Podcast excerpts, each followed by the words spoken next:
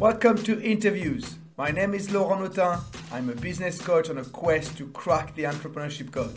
So I thought, why not talking to entrepreneurs and ask them the right questions? I make sure to alternate between a male and a female guest every week. I hope their answers will inspire you. This podcast is available on all your favorite platforms. If you enjoy it, there are three ways you can help me make it bigger. One, subscribe. Two, share your favorite episode on social media. Three, buy me a pizza. Log on my website, laurentautain.com slash podcast and click on the icon, buy me a pizza.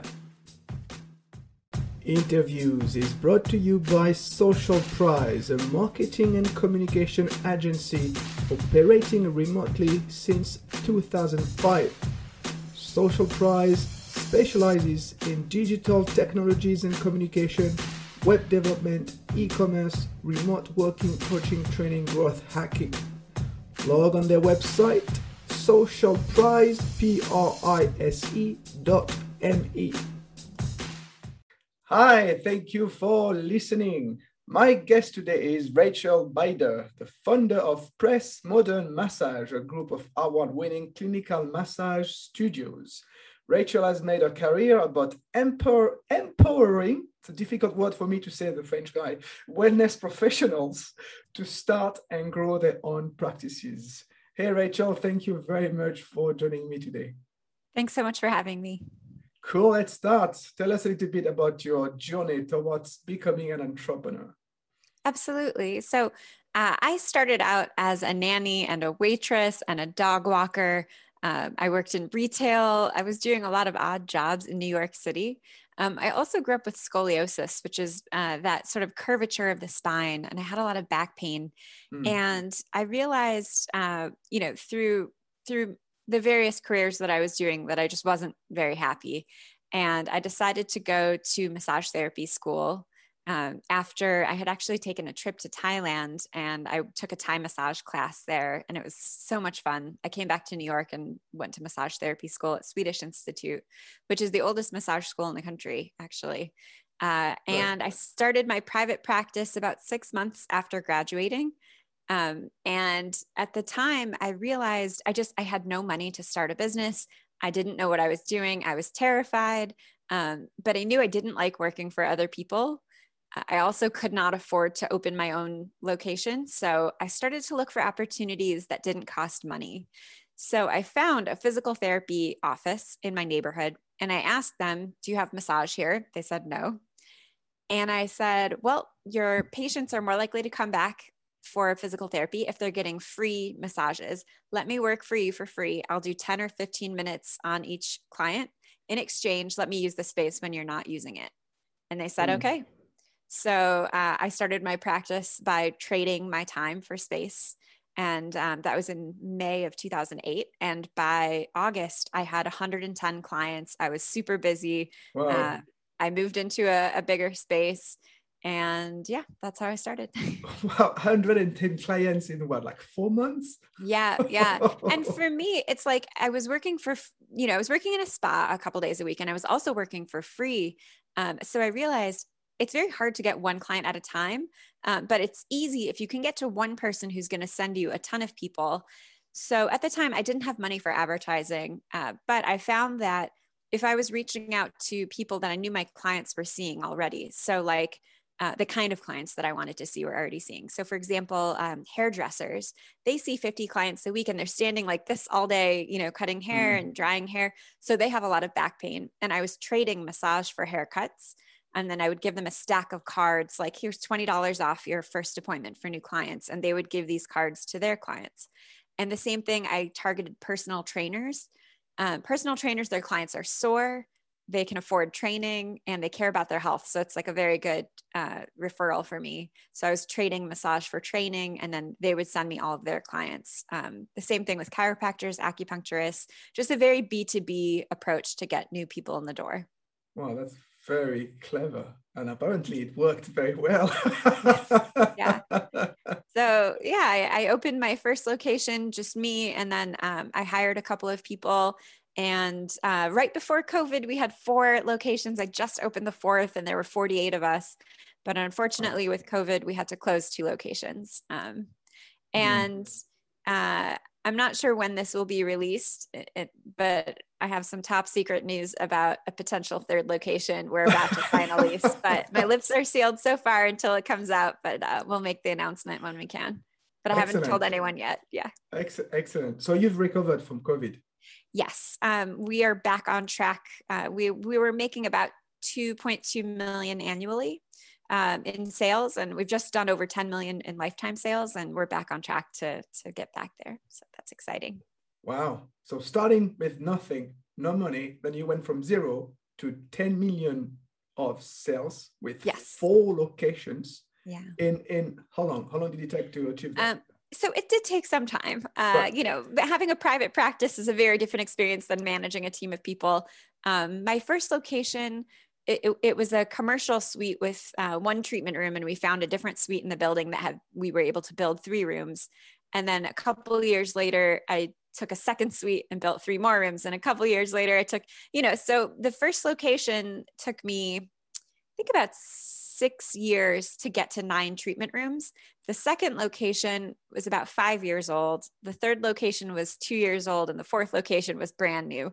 So it, mm. all together, I started this 13 years ago. So it took about took about 13 years to get there. Yeah, it's not it's not bad still.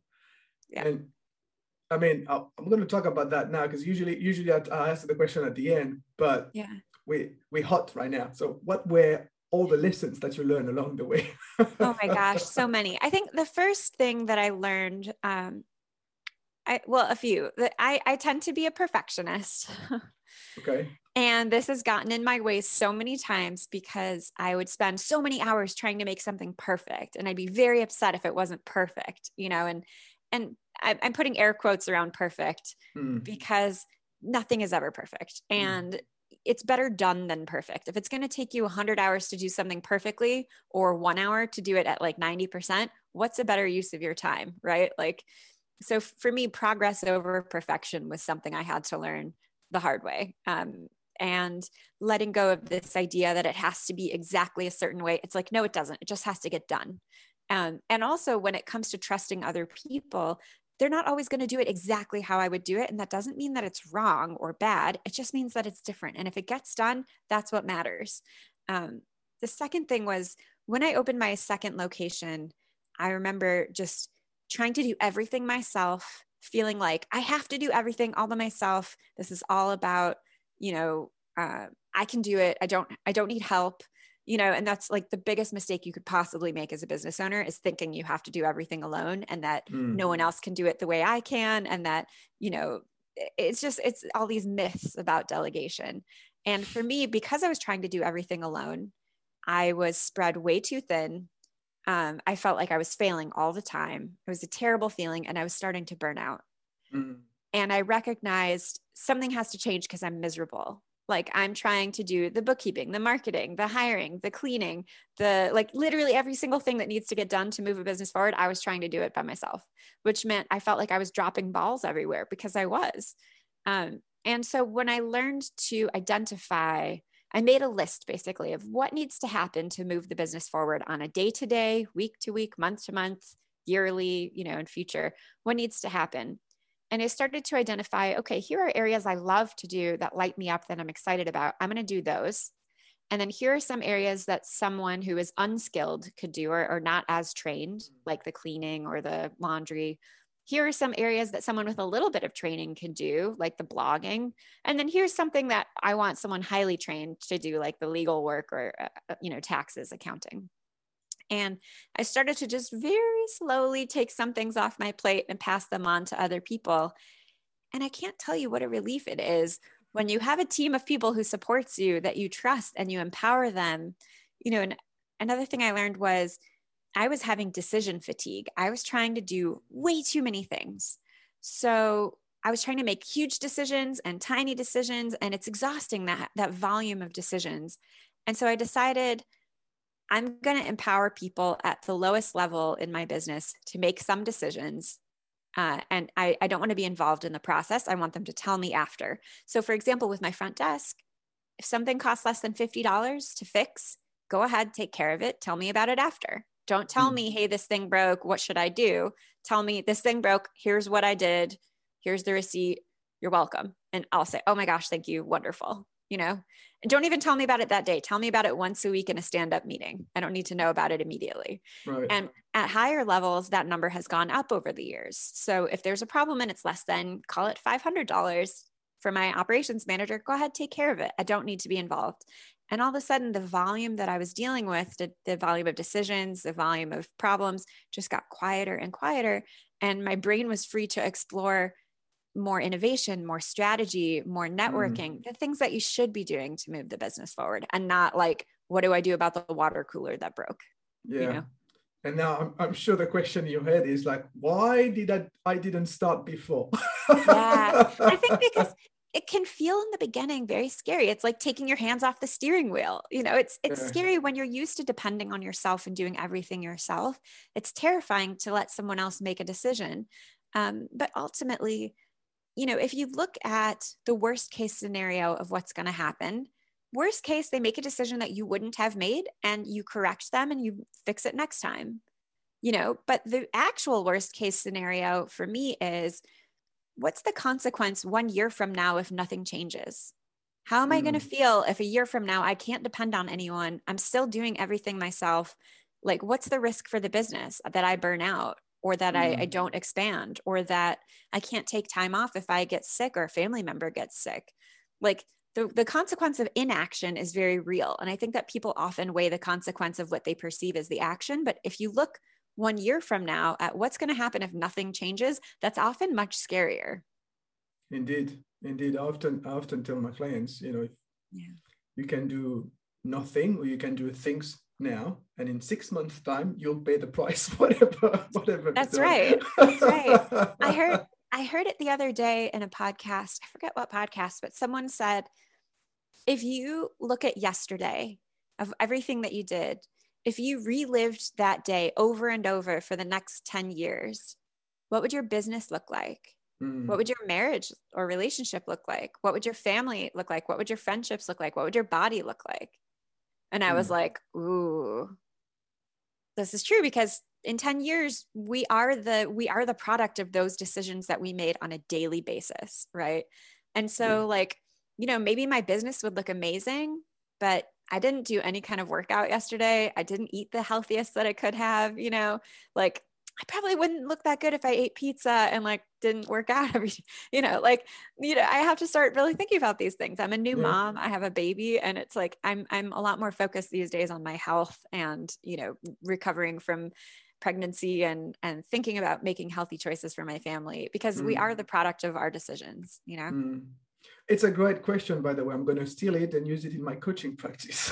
yeah, yeah. And how did you how did you overcome like from being perfectionist? I know what it means. I used to be a perfectionist to yeah. letting go. you know? So for me, the way that I hacked my brain, I decided, uh, and I learned this from Tony Robbins, actually, who I love.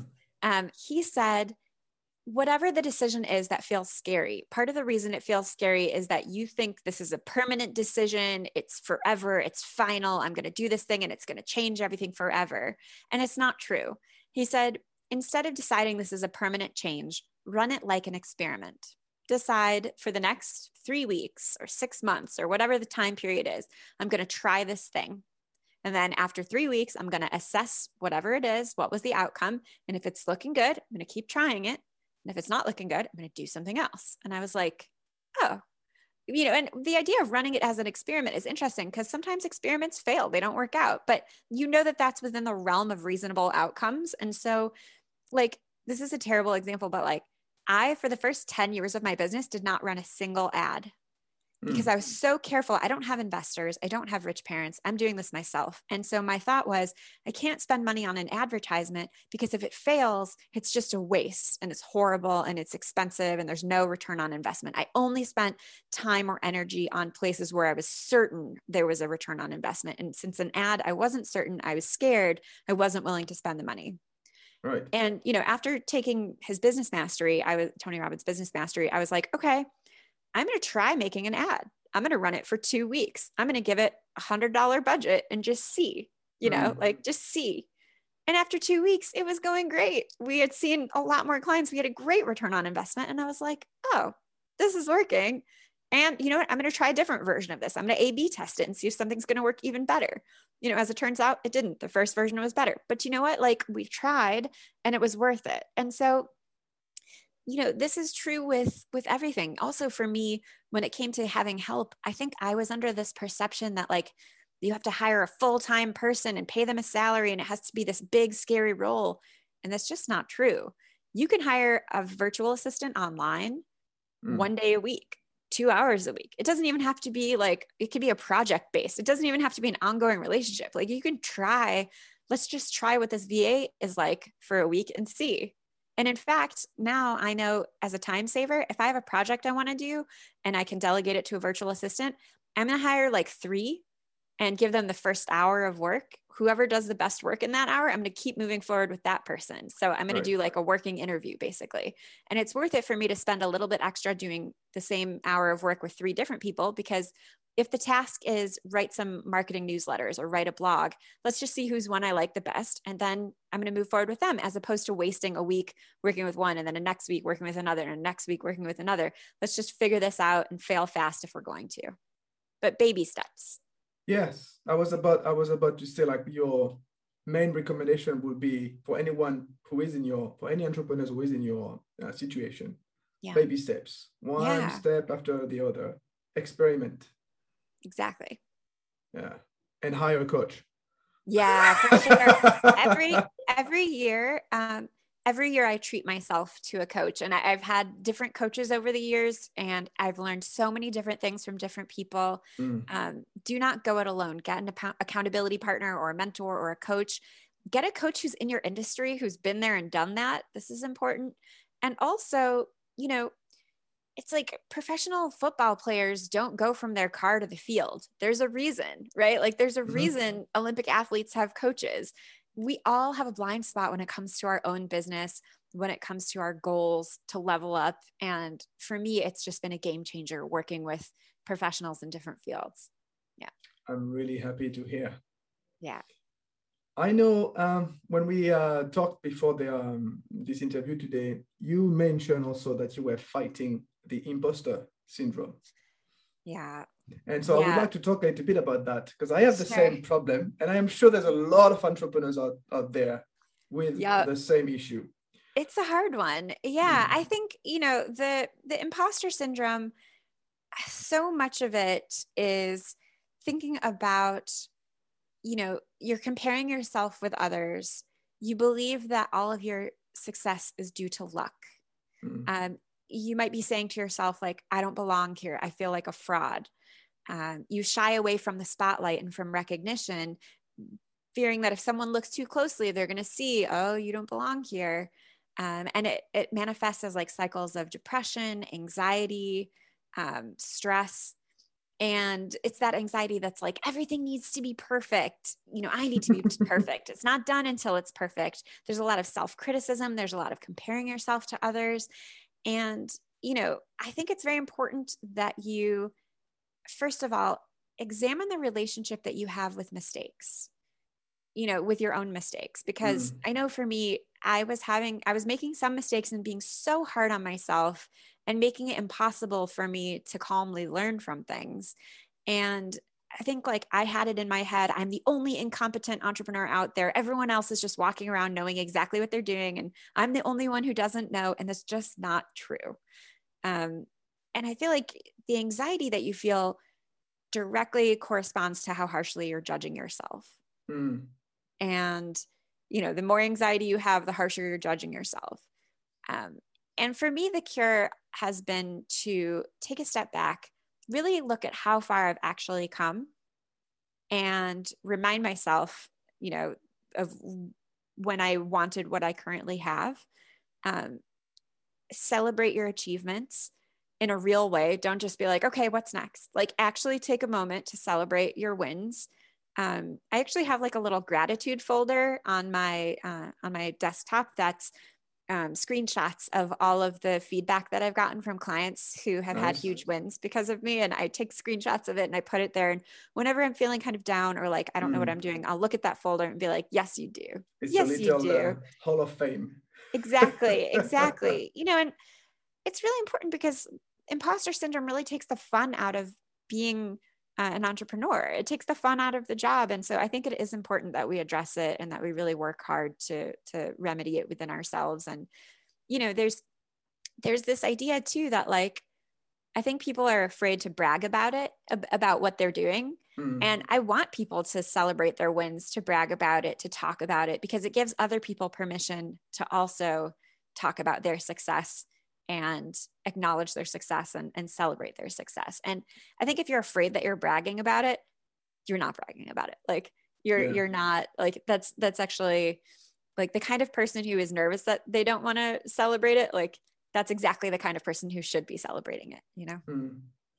A, a question that I that I use to for myself, but also for for others when it comes to imposter syndrome is what are you good at? So yeah. here's the question. That's the question for you. What are yeah. you good at?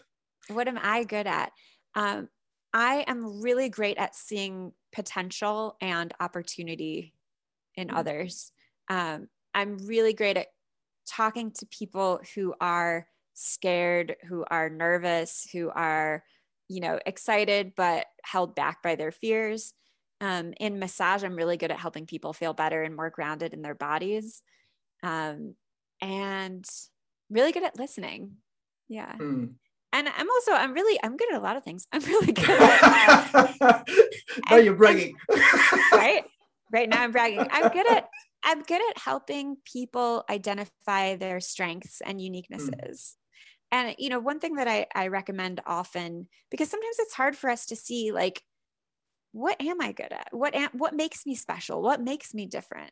And I think if you ask yourself the question, if I stopped offering my services tomorrow, what would clients miss the most about working with me? What would they say they miss the very most? And that's the thing to lead with. That's mm. the thing mm. that makes you unique. That's the thing that makes you special. That's the thing that should be headline on your website. You know, and, and if you're also not really sure what they would miss, look at your reviews, look at what clients are saying about you. That's the thing they would miss, you know? Nice. Um, what's next then? Where do you want to take the, your business?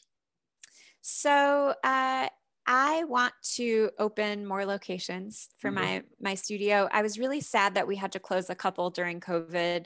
Um, we, we closed all of them for a few months, but we had to permanently close two of them, uh, and we lost those leases and the build out, which was very painful. Mm. And I just see I knew that if I was losing my space, probably quite a lot of business owners were also losing their space and that there would be some phenomenal real estate coming on the market. And I was right. And mm-hmm. so for, for the future, I see an expansion in my massage studios. Um, I see an expansion in my line of products. Um, I also do some consulting. I help wellness practitioners who want to start and grow practices. So I'd like to work more with wellness professionals in that space. Um, and uh, I also decided this is a funny one, but I I really enjoy. Have you ever heard of summer Fridays? Like when you have Friday off for the summer. Sometimes uh, corporate offices do no Fridays or yeah, early right. Fridays. Yes, you know, like yes. you get off in the afternoon. So I decided I just don't like working Fridays, so I'm not going to work any more Fridays ever again. That's my new schedule, Monday through Thursday, and I'm happy with that. You know what? I was just thinking about that this morning. I, I was like, oh, that would be great to just have to just work four days a week. Yeah. So decide, decide. Like as of this date, I'm no longer going to do it. This is my schedule. Yeah. Wow, that's a lot of projects. Decide and take massive action. So mm. the I love. I'm a very multi passionate entrepreneur. I I have a lot of exciting things that I enjoy doing, and for me with projects if you can build a phenomenal team of support around you, you can do anything. You know, I think people have this misconception that a CEO has to do everything for the company, and it's not true. A CEO needs to understand where are the resources, where is the support, how can I delegate effectively? How can I build a team who can create something wonderful? And I've only been able to focus on projects like writing books or, you know, building courses or doing consulting because I have a phenomenal team on the ground that I've worked hard with. And, you know, I think also it can be really scary to depend on a team. And I will say, as much as they are wonderful and I love them and they're phenomenal, I've also built systems that are scalable underneath that team. Mm. So during COVID, my operations manager, who I brought on, she went to South Carolina and didn't come back. We lost her, right? Like she decided she needed to change her focus. Mm. And that was so scary to me because this is the person I was depending on. Uh, I had a new baby who was just a couple months old. I had a business that we didn't know what was going to happen with. And the person who was in charge of running all of it left. You know, but what saved us is that I have all of these systems very meticulously documented and processed in a learning management software. So, you know, being very clear on what the process is for every single thing that needs to happen in your business. And there's great software like Trainual or like Process Street, um, such that, you know, you could give those directions to someone on the street and they could do them that's the level of detail that I'm talking about for processes. So even if we did lose a team member, it's very easy to train and hire the next person because all of this is is not living in my head or her head, it's living in the system. So that's been really important. And it also helps to scale because when you have multiple locations of a business, you want to make sure that these processes you can just pick it up, take it to the next place and put it in place. And it's just made things so much easier. I think you're the first person telling me about processes. I love processes. Yeah, because when you're training someone, right? Like it's spent you're spending time to train someone. And so whenever I train someone, I say I want you to take notes, the kind of notes that you could hand them to a stranger and that person could do it. So not just sign in here, here's the name to sign in, here's the password to sign in here is you know when and how you're supposed to sign in. Mm-hmm. like exactly that level of detail. Like if i say i want you to order kleenex you can go to my spreadsheet. Here's the brand that we order. Here's what it costs. Here's where we source it from. Here's how frequently we buy it. Here's the last time we bought it. Here's when it's going to be delivered. And that way you can just it's automated at this point. Business in a box. Right i feel the perfectionism in you Maybe it's just that I'm a Virgo. There are some areas where it can help to be extremely organized. And if you're going to scale your business, you have to be organized. And in fact, this is something that I read in the E Myth. I love that book, The E Myth. Revisited, mm. the entrepreneurial myth. He talks about even if you have no intention of scaling your business, start your company as though you're going to franchise it write down everything, every process, because it will help you in the future. And the more organized you are, the easier it is. I also love Trello, that uh, mm-hmm. organizational mm-hmm. tool. Some people use Asana. There's so many great tools that are available for us. Um, communication software like Slack or Homebase. Like there's just so many tools that you can use to make sure that you're on the same page and that you're organized. Um, and I do think that that's an area where it's okay to be a little bit uh, specific. Fair enough. Mm-hmm. What are you the most proud of? I think this year, when there was so much uncertainty, and I had a new baby who was born March 24, you know, we mm. 10 days before I had just closed all locations. And um, a month later, my operations manager told me she was leaving, and I was at my very lowest point. There are a lot of people who would have decided, you know what, this is the universe telling me to give up. I have a new baby. I'm a mom. I have a partner who has a job. Maybe it's time to just throw in the towel. Maybe it's time to just decide I'm not going to do business anymore because there was so much uncertainty. We we're in New York City. We didn't know if or when or how we would reopen. Mm-hmm. And I think I'm the most proud of deciding like, you know what? If I don't try, I'm going to regret it for the rest of my life. I'm going to just try. I'm going to have some faith. Something's going to work out. I don't know how. I don't know where. I don't know when. I don't know how we're going to afford it, but I'm just going to try because I know if I give up, I will regret it. And I'm mm. really proud of myself for in that moment, like making that decision. Yeah, and I can see, and I'm saying that because people won't see it, yeah. but you're very emotional, uh, emotional about it right now. It was a hard decision. It, yeah. it, would have been easier in a lot of ways to say, you know what, I'm done. Like it would yeah. have been easier in some ways to walk away, but I just felt like there's there's got to be something great that comes out of this. Like where's the good in this? Where's the great in this? Like what's good about this situation? There's a lot bad about this situation, but like what's good about this? Mm. And I just remember thinking, you know, if I'm losing my locations, that means other people are too. And there's going to be an opportunity to pick up a location that's already built out that I don't have to pay, you know, so much money to build out because that's so expensive. When you don't have investors and you're doing it yourself, it comes out of your pocket, you know, and business will eat every dollar you have if you let it. You have to be mm-hmm. very careful about how you spend money. And so um, I was taking that bet and I was right. I was right. So, like any good entrepreneurs, you looked at the opportunities. Yeah. Yeah. And I had a little faith that, like, mm. and, and thankfully, we were able to get the EIDL loan. We were able to get the PPP loan. Um, everything I applied for, we received. So, like, I asked for help and we got it. And so, we're actually in a very strong financial situation now, which I did not expect. Like, mm. I, I, I really thought, you know, it was a painful year. We, we lost more than half a million dollars in sales by being closed. It was a very painful year. Um, but the fact that I was able to persevere, I feel like I have an emotional immune system that is stronger now, like a mm-hmm. more resilient emotional immune system, if that makes sense. No, it does. It does completely. Makes you, yeah. it made you stronger. Yeah, for sure. Yeah. If I can get through that, we can figure other things out. Indeed.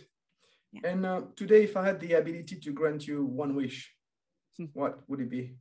One wish. Gosh, that's a hard one. I want so many things. I want so many things. Um, I mean, to end COVID would be would be my yeah. biggest. You know, I mean, maybe that's a little bit of a global wish, but it's causing so much distress in so many countries, and so many people are suffering um, you know, for, for the world, it would be to end COVID. Mm-hmm. Um, for my business, it would probably be um, a, an easy time finding additional locations to expand to. because finding locations is not easy.